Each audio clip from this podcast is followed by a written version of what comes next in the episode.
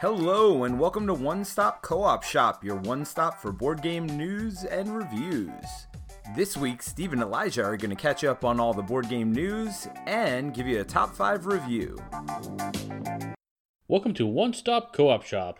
My name's Steve. And I'm Elijah, and in this week's episode, we're going to cover some news and do a review of Fallout the board game by Fantasy Flight Games. Before covering the news and reviewing Fallout, let's chat about what we've been up to lately. So, lately I've been doing some yard work as in North Carolina. That's where I live. It's been quite nice, and it's about that time of the season.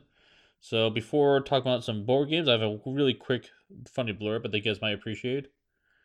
So, we were at the local hardware store looking at leaf blowers, and my son is four years old, and he was curious what they were about. So I picked one off the shelf. I kind of showed him how to hold it.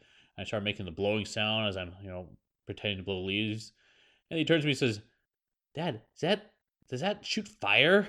so, so I don't know if I should be concerned or not. But apparently, my my son thinks leaf blowers are flamethrowers. So that would be cool.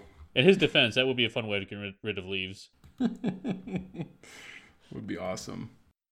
So anyway, other than uh, preparing for the yard work stuff, um, been doing a little bit of board gaming. I have played a lot of uh, Maquis.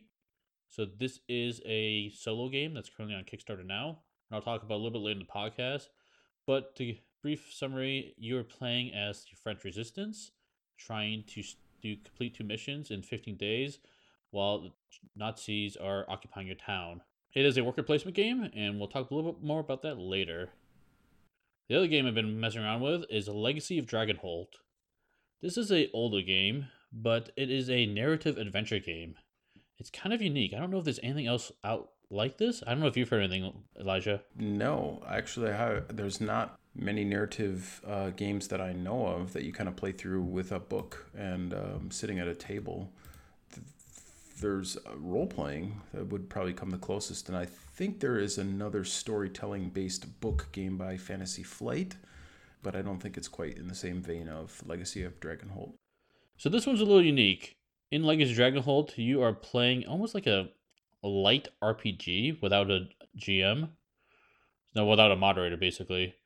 And you're reading through a book and making choices in the book, and based on the book, it tells you to go to different passages. So you just read this whole long story and you have some uh, abilities to keep track of and stats. It's very, very light, but it's just kind of a fun adventure game. So I'm playing that with Colin uh, from One Stop Co-op Shop and one of our Slack members, Terrence, as well. So we decided to go through a campaign together. Cool. That sounds fun. So Elijah, do you have any uh, leaf blower flamethrower uh, you know, I really don't. Uh, I guess probably the biggest distraction for me is uh, I decided I didn't have enough maintenance in my life and went out and bought a 29 gallon freshwater aquarium that I set up in the living room. So uh, I guess I'm prepared for water changes and keeping track of water parameters. Um, but it looks really nice and a lot of fun. So uh, in my younger years, I worked in a pet store and um, had saltwater experience in tanks and um, have had various terrariums and things set up uh, throughout my years. So it's been a fun distraction, but uh, has consumed a lot of my time of researching fish and plants and things. And so not so much board gaming. Uh, also this week got Warpgate, um, unboxed that and punched it and started reading through the rules. Uh, looks to be a very fun game. Very um, interesting. Kind of a I guess my take on it is Twilight Imperium distilled down to the basics. Probably less political intrigue going on and things, but um, it's definitely a streamlined gameplay. Going to be playing through that sometime soon. And just to be clear with our listeners, that is a competitive game, just FYI. Yes, not allowed on the not allowed on the uh, podcast here, but but does it have a solo uh, option? Uh, it does. There's an AI player board, and um, you can kind of play solo with the AI. So that'll be another interesting thing for me to experience and see how well they that was done. You know, not every game I own is co-op. Most of them are. Still looking for a very good sort of co-op space conquest game. Yeah, so maybe we can cover that one in the future once you get that played. Definitely. Enough chit chat. Let's jump into the news.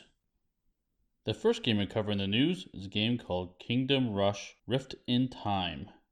Kingdom Rush is a fully cooperative 2 to 4 player tower defense game in which each player will be manning a character, anywhere from a mage to a flame elemental to an archer and various others.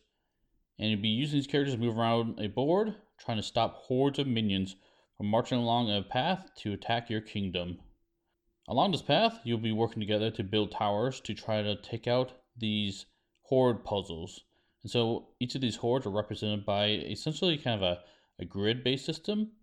And you need to fire your towers and using your character special ability to cover up these Tetris puzzles as efficiently as possible. It's possible to play this game solo as well if you want to man more than one character. This game is currently on Kickstarter. It's already funded and the campaign will end May 2nd. The next game I'll talk about is also on Kickstarter. It's Planet of the Apes, the miniatures board game. This is a fully cooperative miniature game that supports one to four players. I know we don't normally talk about miniature games, but honestly, I don't think there's many miniature games that really support cooperative play. The only other one I can think of is Fallout off the top of my head. I think there's another one called Core Space as well. So this one is based off the Planet of the Apes intellectual property, and it spans both the original trilogy and the new trilogy.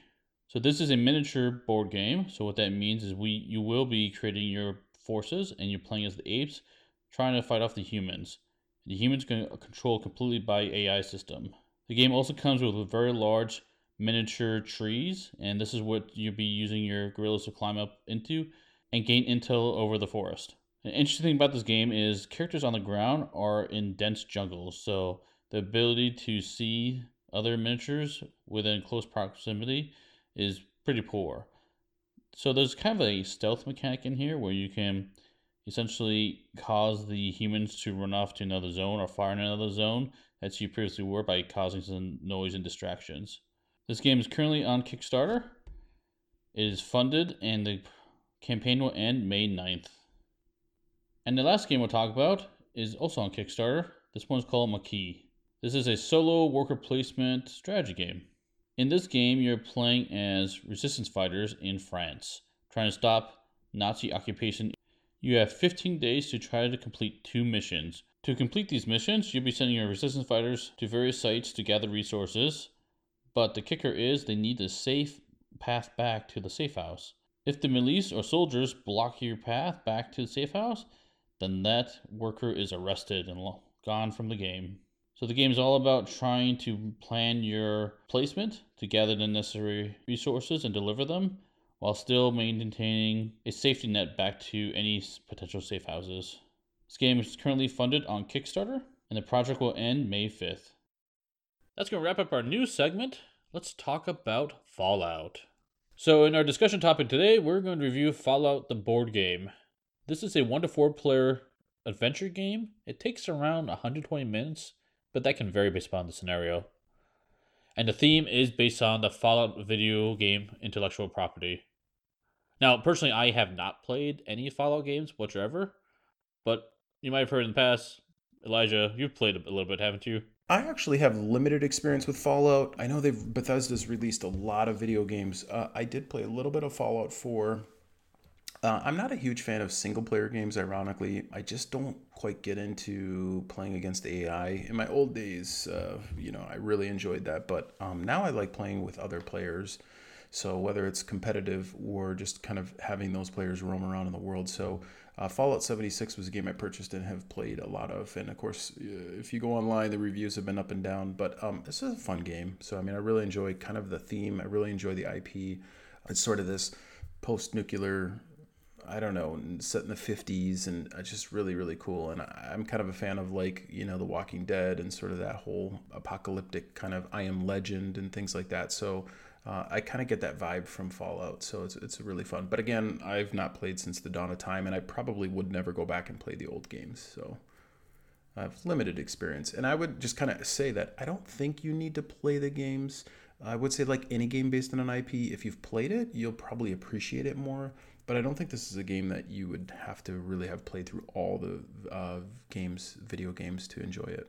I agree, and we'll probably get into that a little bit more, but it might be nice for our viewers to know that you've got experience with the video game Fallout and I don't, so they can see a little bit of both sides of the coin. Agreed.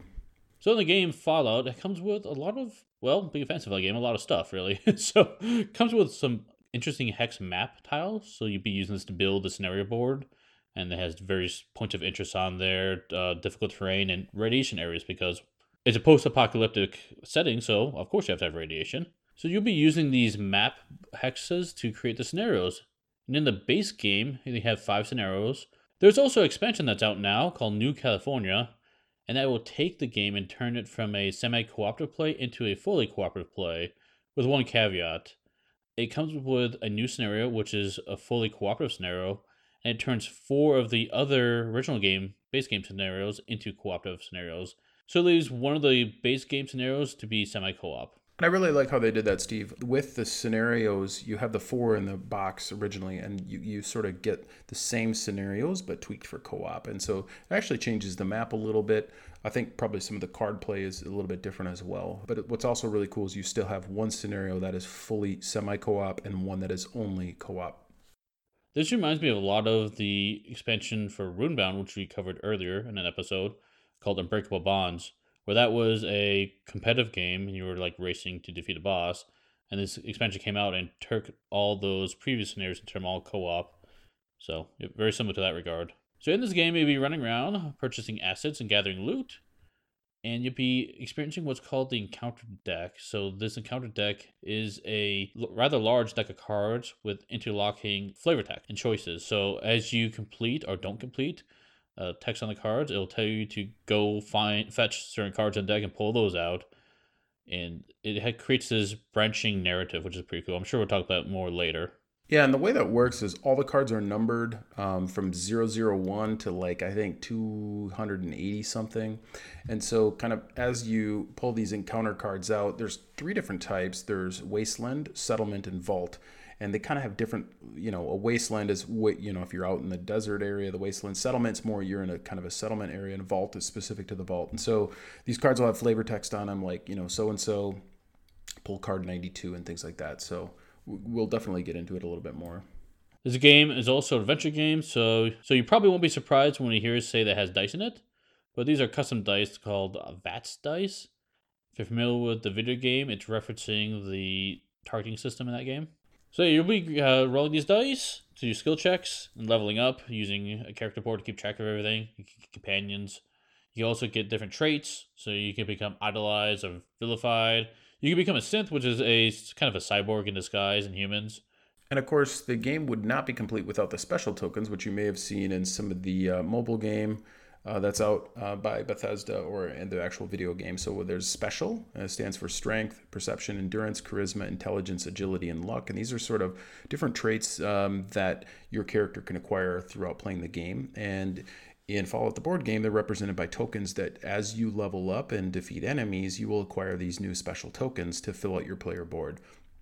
They grant you re rolls of the dice, and certain checks might have a certain a skill level that you need in this special tokens as you're playing through the game and questing and completing the scenario. In the game, caps are used as the currency, which, um, if you've played the video games, you'll be very familiar with. And of course, last is the enemy tokens. So each uh, enemy on the map is represented by a token. There are several different types, such as bugs or insects, humanoids. There's robots, and that each token has um, kind of some information on it that tracks the level of the enemy, the areas that you um, need to hit them to succeed, the type of enemy, of course, and some of them drop loot or they have traits such as aggressive or they might have ranged attacks that they can do on you. So, how do you win in this game? Well, it really depends. So, in the semi co op version, which was released originally, you play to agenda points. And so, the way this happens is you are going about your adventures with the encounter deck and, and sort of working on the story and adventuring. You're going to acquire cards from this agenda deck. And the agenda cards have points on them, and you play to a certain number of points in the semi co op game. In the co op game, it's really unique how Fantasy Flight did this, where when you play co-op you represent a certain faction. So there's two factions in the game that sort of are represented as um, kind of warring.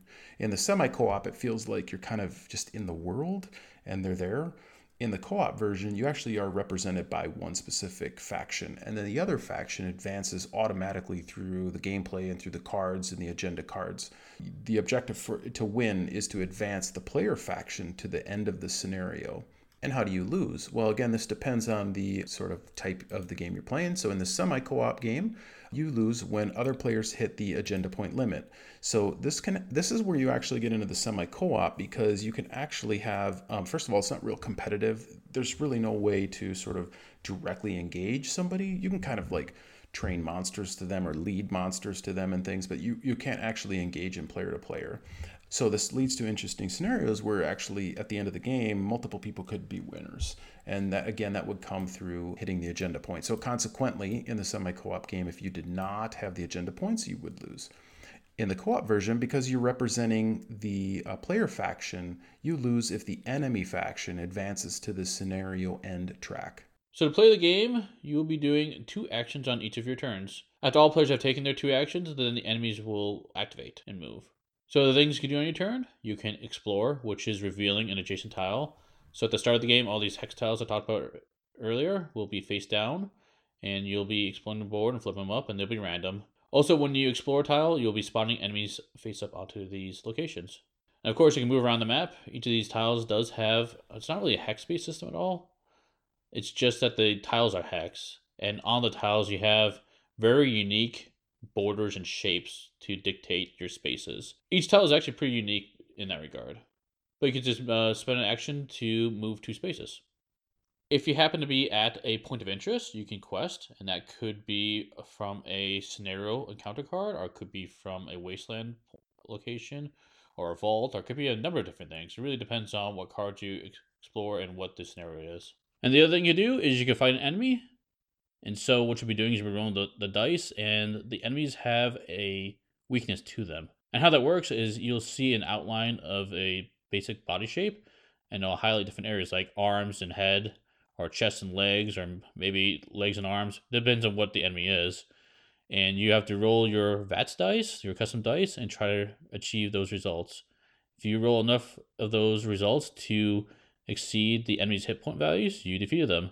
The enemy hits you back based upon its level and the number of hits you have on the dice. So the dice not only have an outline of a body, but it also has asterisks to represent hits back on your character.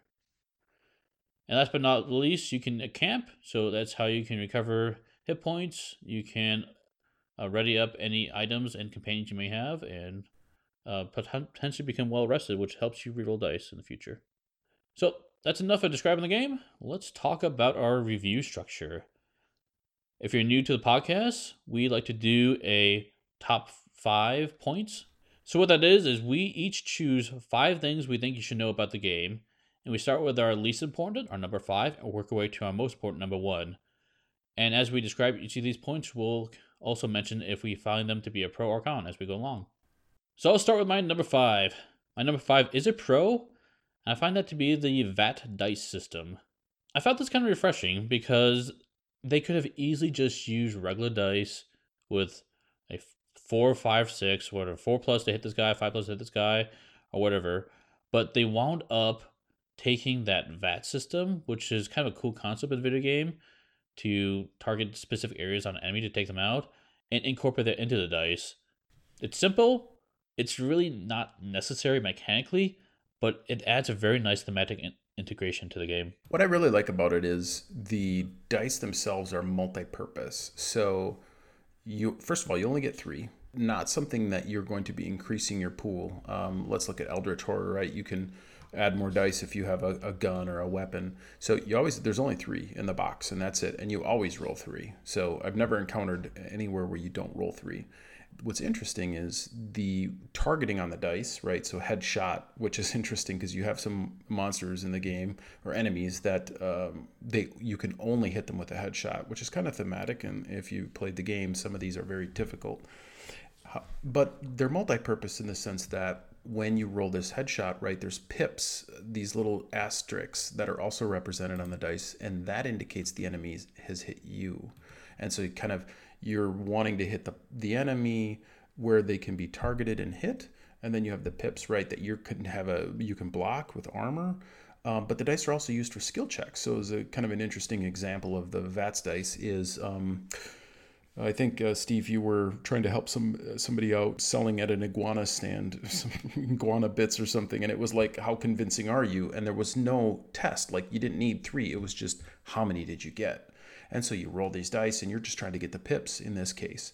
And each pip you got, you earned a cap. And so it was kind of like, how good were you at selling iguana bits? And it was kind of, kind of an interesting take on their dice. So I really like your, um, I like this one, Steve. I do like the Vats dice. I also find the Vats dice to have an interesting, almost a a push of luck or a a, a interesting decision on balance of it, because there are certain sides of that dice that have a lot of hit locations filled in. So if you roll the side, you're probably going to be successful taking out the enemy. But on the flip side, that side also has two pips on it, which means not only are you very likely to hit the enemy, they're also going to hit you harder back. So it's, it's an interesting choice. Like, oh man, I could keep this dice, which is really good because it's it's very successful for me, but I'm going to take a lot of damage. Or I can maybe try to re-roll that, try to still get the hits, and take less damage in, from the enemy. So it's kind of interesting how they had that worked out. It's kind of it's very simple, like I said. They could easily have done just a simple dice chucking RPG system, but for what it is, I liked it. That's really good. I, I actually would agree with you on that one, Steve. Uh, I think it is a con. It's not on my list. I'm also going to tell our listeners, Steve and I usually sync up on a lot of this stuff. We don't share our, our notes, but um, if you've listened to any of the other podcasts, we kind of tend to have a lot of uh, similarities. I think this is going to be an exception. So, Fallout, I don't know that it'll be interesting to see. So, my number five is the leveling. It's a con, actually. So my number five con is that leveling up is okay, but I feel it could be better.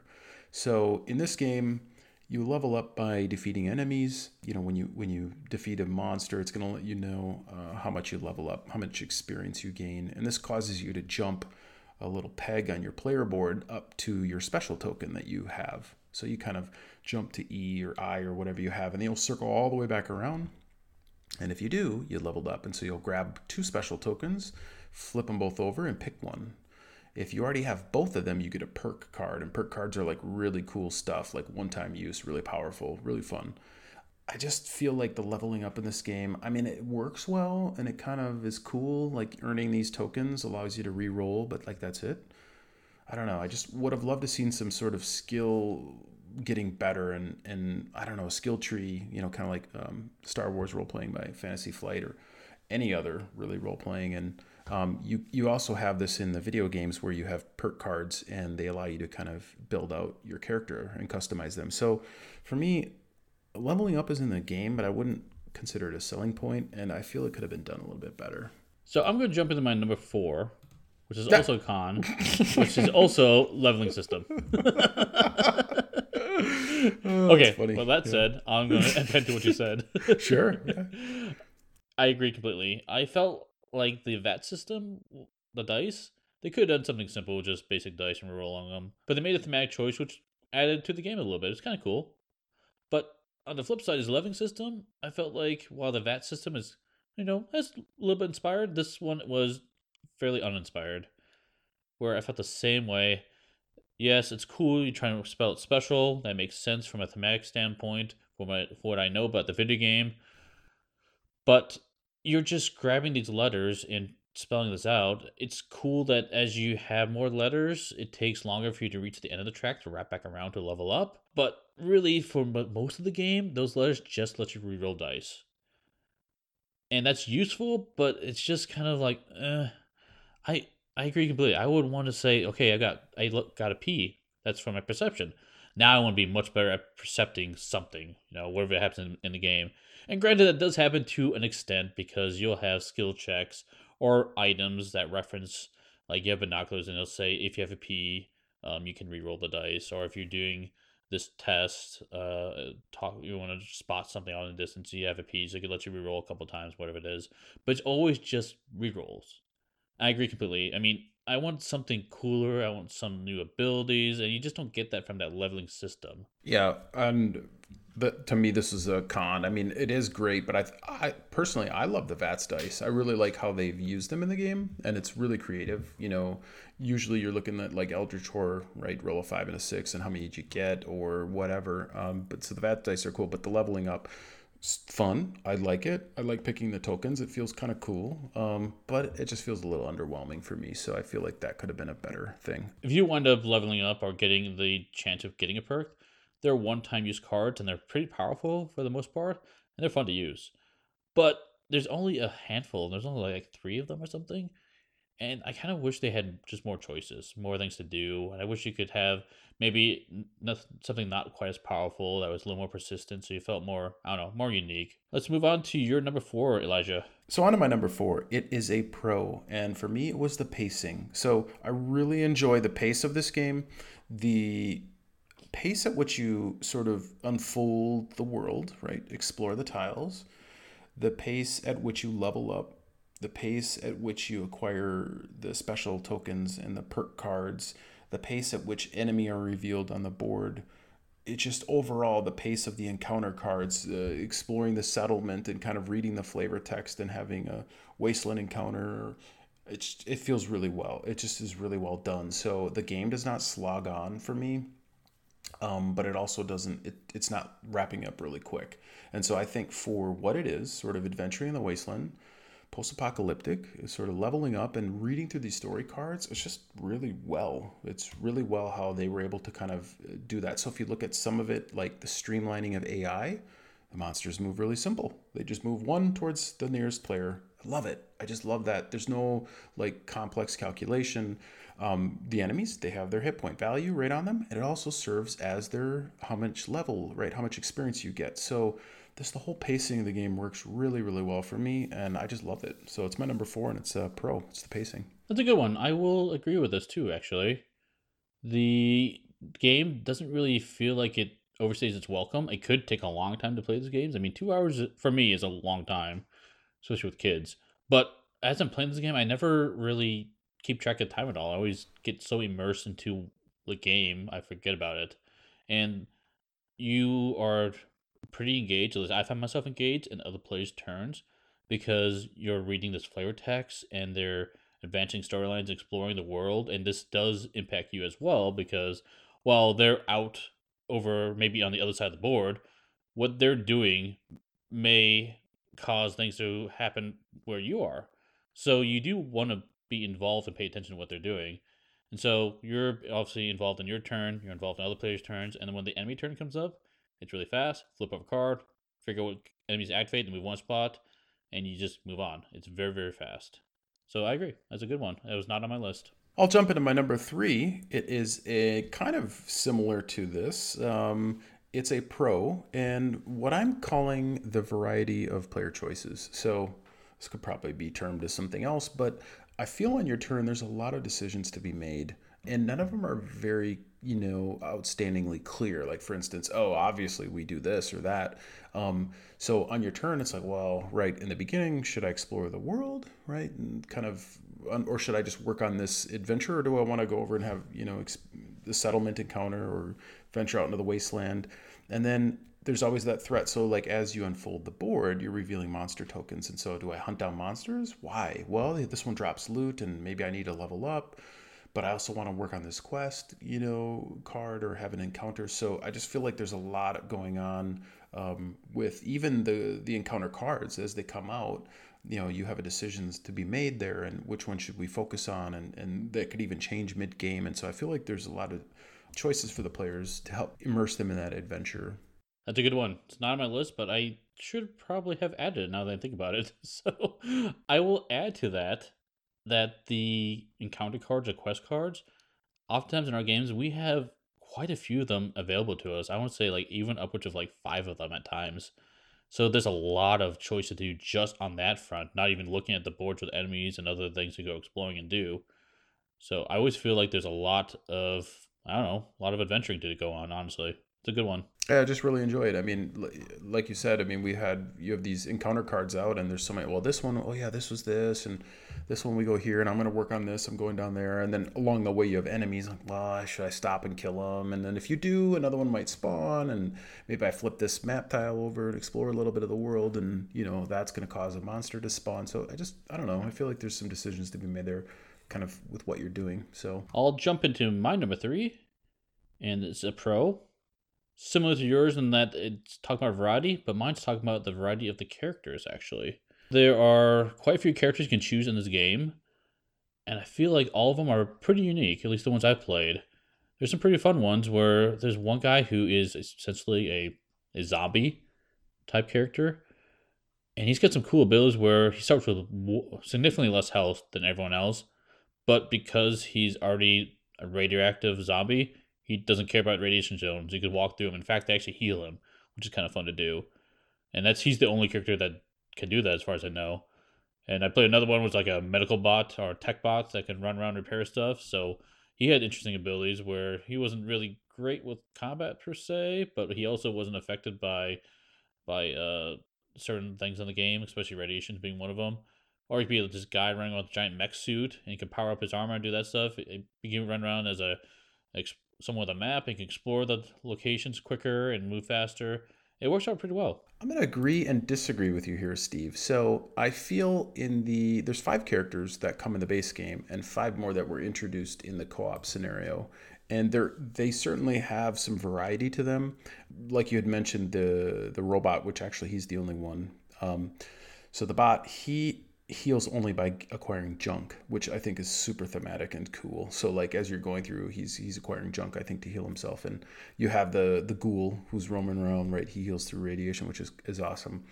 On the other hand, I will say that I feel, and this is kind of echoed, I think, on some of the players who play, uh, people who've played the game, is um, some of the characters feel a little underwhelming. So there's one that starts with the Tire Iron, and it's kind of like, you know, that's he starts with a weapon, which is kind of cool, but you know, there's some pretty sweet weapons like rocket launchers and things that you can get. And in the end, it's like, was that really a benefit to him when you have other players that can move around very fast, right? So that stays with you the whole game.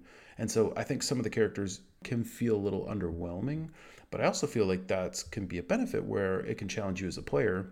How can I experience this game in a different way, you know? And so um, or more thematically and things. So um, I, I do feel they're all very unique and they're all very fun to play. So that's kind of my comment on that. Yeah, and I do feel like these characters will affect your playstyle. Like if I play the same scenario with a different character, I would play pretty differently to to that character's abilities. So they they did a good job designing that to affect uh, or add more player decisions in the game. I'm going to go ahead and jump into my number two, Steve. It is a con, so ranking pretty high at number two. It is the non co op version of this game is weak and it doesn't feel right. And co op is a must. So if you can believe that on the One Stop Co op Shop podcast, you right? a little biased. That's fine. um, and I think, you know, you might agree with me on this one, but for me, this isn't number two. It ranks really, I just, honestly, I don't know why Fantasy Flight released this game as a semi co op. I, I don't know if it was MVP, minimum viable product. I don't know if it was rushed out the door. I don't know if they're trying to echo how the gameplay feels or somebody at Bethesda, but honestly, it should have never been released as semi co op. And I think on a, that's a lot of what um, has probably detracted from the game and caused it to not get a lot of attention or focus. The co op expansion is a must, in my opinion. So, not only are you getting five more characters, you're getting a bunch of more map tiles, you're increasing the decks, which is great. That's what expansions do. But in my mind, the co op is version of the game is really the only way to actually play. I mean, it's just way more fun. Um, to be kind of battling that enemy faction, and then you have your player faction, and you know, sitting at the table with the other players and all working towards something. It just feels right. So this is not on my list, but I agree 100%. We played the semi-cooperative game earlier when you got it, and it plays fine. But it always felt to me that something wasn't quite right. It wasn't quite jiving. I could put my finger on it. Like it was nothing mechanically that bothered me. Thematic, it was it was there. It was okay. But we're just kind of racing to points, and it just kind of I don't know. It felt underwhelming a bit, maybe. But when you got this co-op expansion, that's I agree completely. It felt like okay, this is the game. Now I feel like we're on an adventure together. I feel like I'm more part of the world. It makes more sense that we can work together to to do stuff because otherwise you were playing really multiplayer solitaire almost in the semi cooperative uh, mm. variant or the base game. It, and I agree completely. It just didn't make sense for the game, and I I feel bad because I felt like because it just didn't feel right. I have, I'm, I'm wondering if other people felt the same way, and this just flew underneath the radar, got pushed underneath the rug from a lot of people.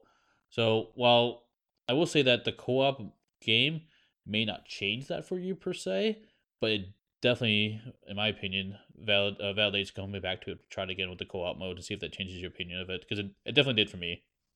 Yeah, I mean, there's going to be our listeners out there who have no interest in Fallout. You don't care about post apocalyptic, right? Nuclear sort of.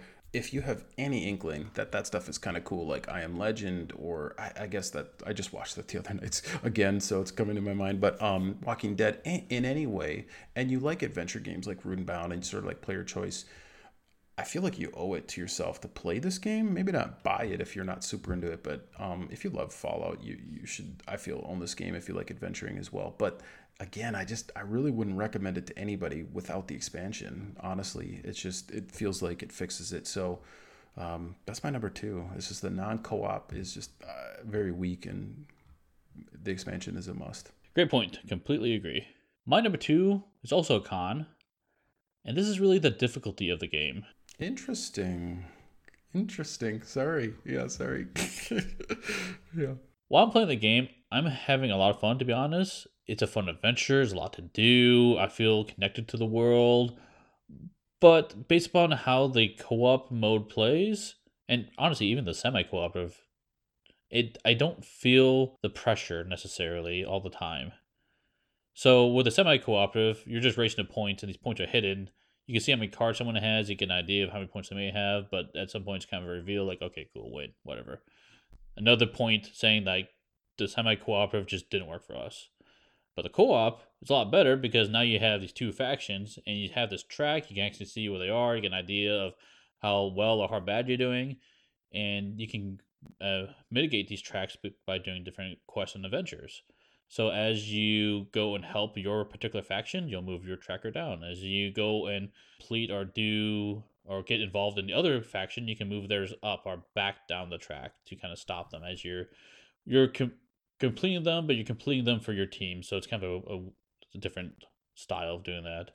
And that works pretty well, but how those tracks move, especially on the enemy side, one way it moves is through going through the agenda deck and this deck is actually pretty big, and Elijah and I have talked about this, and it doesn't feel like it moves enough or fast enough in the game.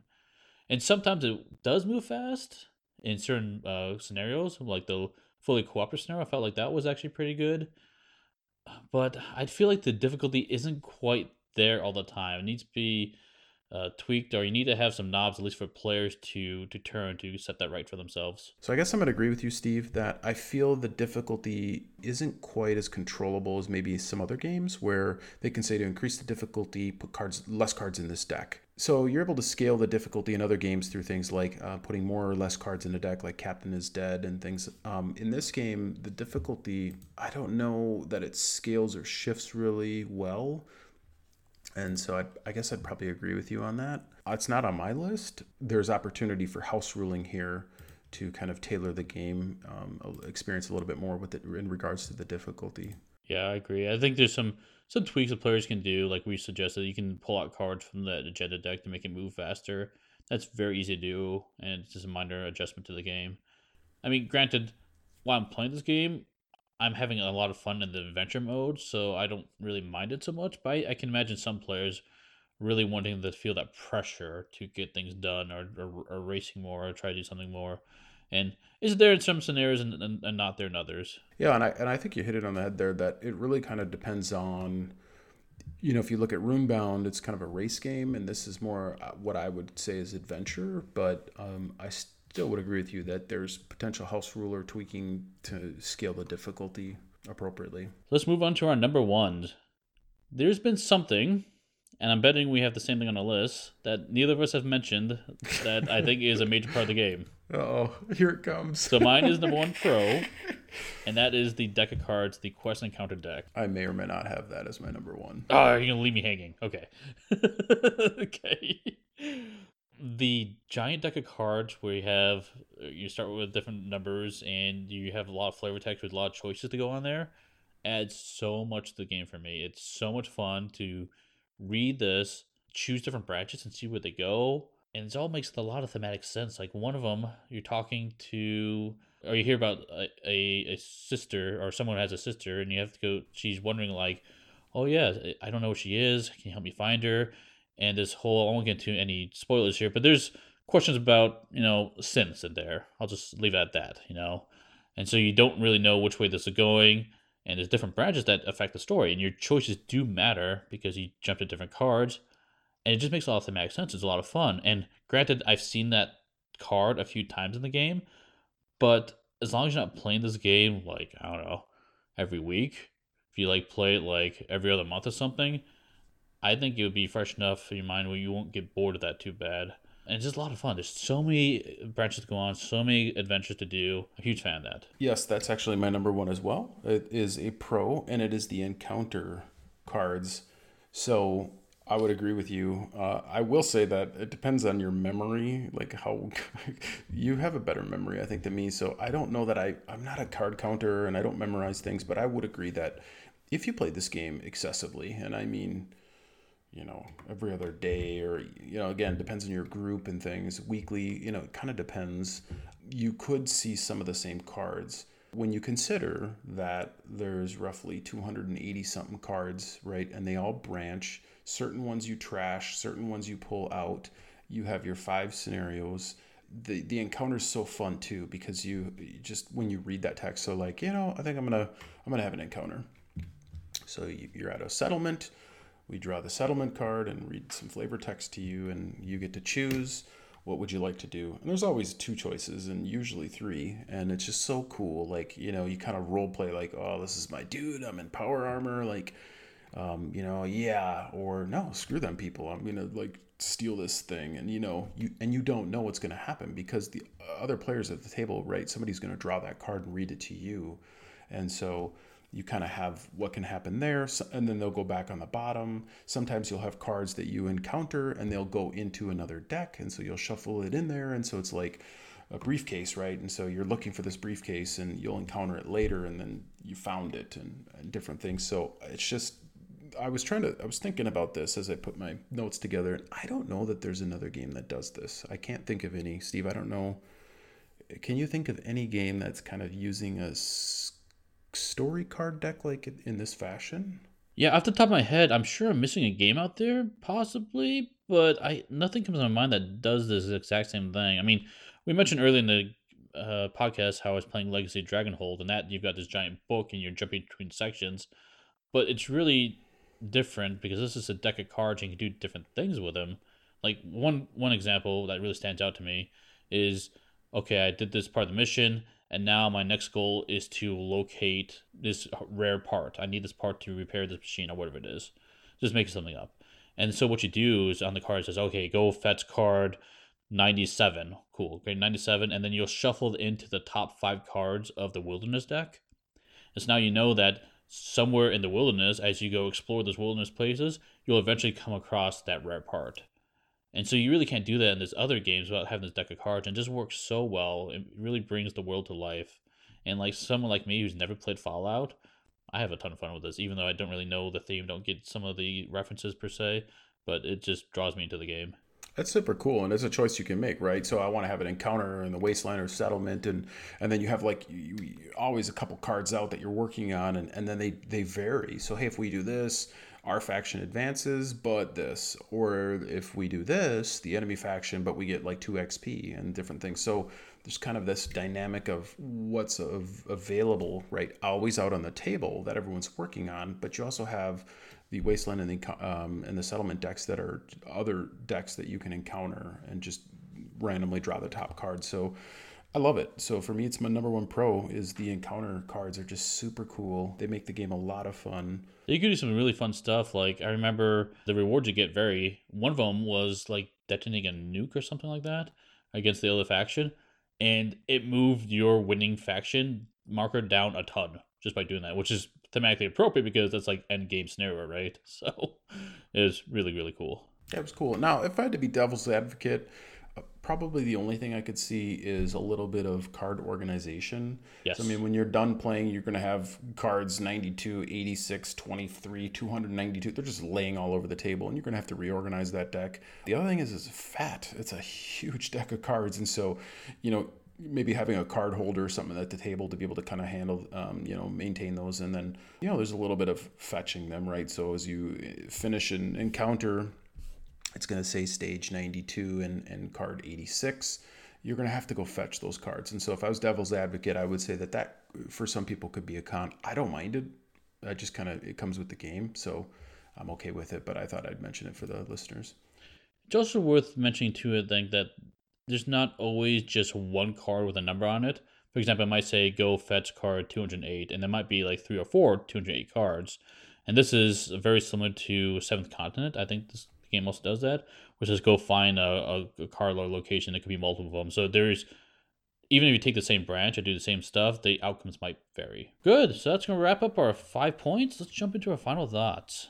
I haven't played the Fallout video game at all. Not not even a second. So not I play video games every once in a while. I don't really play them anymore, just due to all the content creation. Having kids gets in the way of things. So when I get older, maybe I'll get back into some video games then. So yeah, haven't played Fallout at all. I didn't care that much for the semi co-op. It was okay. It was fine. Just didn't really. I don't know. Didn't feel its place.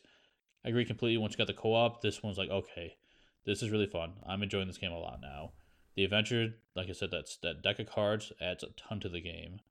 I think that if you want a tight game where it's very tense and you're trying to as you're trying to go against something or some evil force out there, this may not be for you due to what I mentioned earlier, the difficulty of it. It kind of varies a, a bit. But if you're looking for an adventure game, this one's a really great choice. The theme that comes through on the flavor text of the cards really adds a ton to the game. The dice rolling, there's a lot of dice, a good amount of dice rolling for sure. Don't get me wrong. So if you don't like dice checking, you might want to avoid this one too because you'll be re rolling those three dice a lot.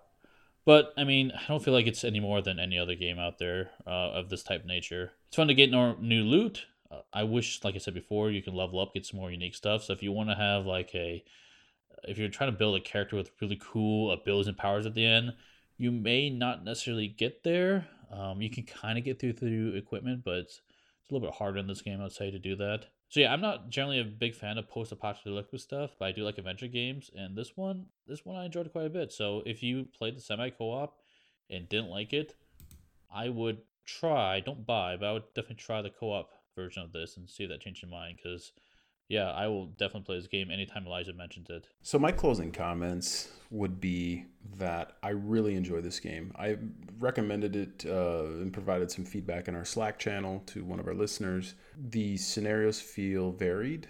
The expansion, in my mind, completed the game and sort of really made it what it should have been.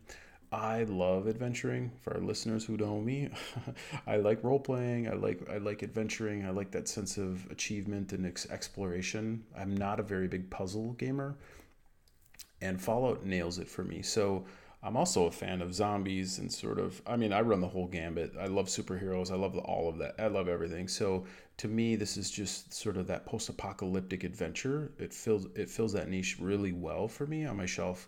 Um, it doesn't overstay its welcome. Of course, it's fantasy flight components, which are great. You know, you have the encounter deck, you have the leveling up, the monsters, the AI is real simple. It's just a lot of fun. So for me, it's a I love it. I really enjoy the game. It's not something I would break out probably at Christmas with family, but we all know that there's certain games for that. Um, it's also not something I'd probably break out like every week. Just with so many other choices that we have as gamers, but for me, it's when I'm feeling like that adventuring and I want to roam around the world and I want to have fun with flavor text, I'm going to uh, think real hard about pulling this game out because it totally does that in spades. And so for me, I would recommend this game. If first of all, if you're a fan of Fallout in any way, you should play this game and probably buy it if you if you have any time to get this to your table. If you like adventuring, you know, you might want to take a look at it. If you don't like post-apocalyptic and sort of not a fan of like radiation and all of that stuff, I probably wouldn't. You, you know you might um, stay away from it maybe, but I would I would recommend all of our listeners to at least play it if you could at your local game store, um, or if you have a friend. I think you owe it to yourself. Definitely play with the co-op though for sure. Um, and uh, I don't know, I love it. So I will never be trading it or selling it. So and I I hope that Fantasy Flight continues to release some more um, expansions with different characters and tiles and sort of um, keep expanding that encounter deck would be great. So, I had a quick note at the end of this. You may want to avoid this game too if you don't like drug references or anything like that. It's not strong in the game, but it does come up uh, somewhat frequently because one of the states you can be is addicted. In fact, one of my characters played last. I wound up using um, some adrenaline to give me some extra action points, and I wound up getting addicted to it. So I had to keep buying a, a new supply of adrenaline to keep my uh, character going. so it was honestly pretty funny in the game. I was laughing. Uh, but if you're sensitive to that type of stuff, I would probably avoid it in that sense. I will also mention that you can also make good and bad decisions, like from a moral standpoint. But I don't feel like that's those decisions are anything that was very strong or or something you need to worry about in the game. Because other games like this War of Mine, for example, some of those moral decisions you make in that game can be pretty intense. But there's none of that in this game, so you don't have to worry about that standpoint. So I just want to mention that the moral decisions are fine. The drug references, you just be aware that that's in the game. So if you're sensitive, you might want to avoid it. Yeah, and I should add they're kind of fictional drug references like uh, Psycho or different things. They're not like cocaine or whatever. But ah, um, good point. Yes, but you a, know, yes, thank you. But yeah, if you're sensitive to that chemical sort of thing, um, and you don't have to. I mean, you could adventure on the wasteland and decide not to be a drug addict like Steve was. I guess. I stayed very far from chemicals, um, but anyway. That's going to end our episode this week. Hope you enjoyed it. If you have any news or upcoming games you'd like us to discuss, let us know. We'll do our best to share with the listeners. Feel free to join us on our Slack channel. I'll have a link in the description of this podcast below to, to join. And we have a lot of fun discussions on there, including a recent discussion on metal music. So we have, apparently have a lot of metal music fans in our Slack. So it's kind of fun to listen to. nice. Join us next week when Mike and Peter cover another game and do a design discussion about it. And we'll see you at the next stop. Thanks for listening to another episode of the One Stop Co op Shop podcast. Please check out our YouTube channel at One Stop Co op Shop, where you can get great game playthroughs and 5 and 5 reviews. If you want to have a conversation with us, the best place to reach out to all of us is on the Slack channel. The links are in the show notes. You can also talk to us on Twitter at MVP Board Games or email us at mvpboardgames at gmail.com. Thanks for joining us again, and we'll see you next week with another top 5 list. So, Elijah, what's been new with you?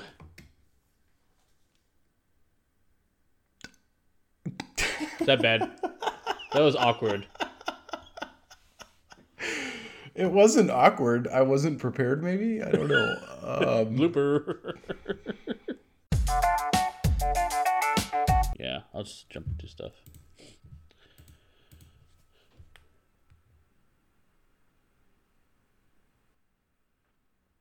Before we jump in, before yeah, I'm trying to get a transition. You're like, I'm gonna. Oh, here I go. Here I go. And there's like silence for like 20 minutes.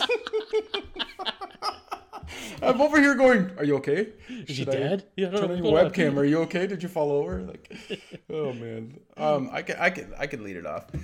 Well, I haven't. Okay. Go ahead. Unless you're ready. Go ahead. I can, yeah, go ahead. Yeah, okay. yeah, I get an idea. All right, all right yeah. got it. Okay.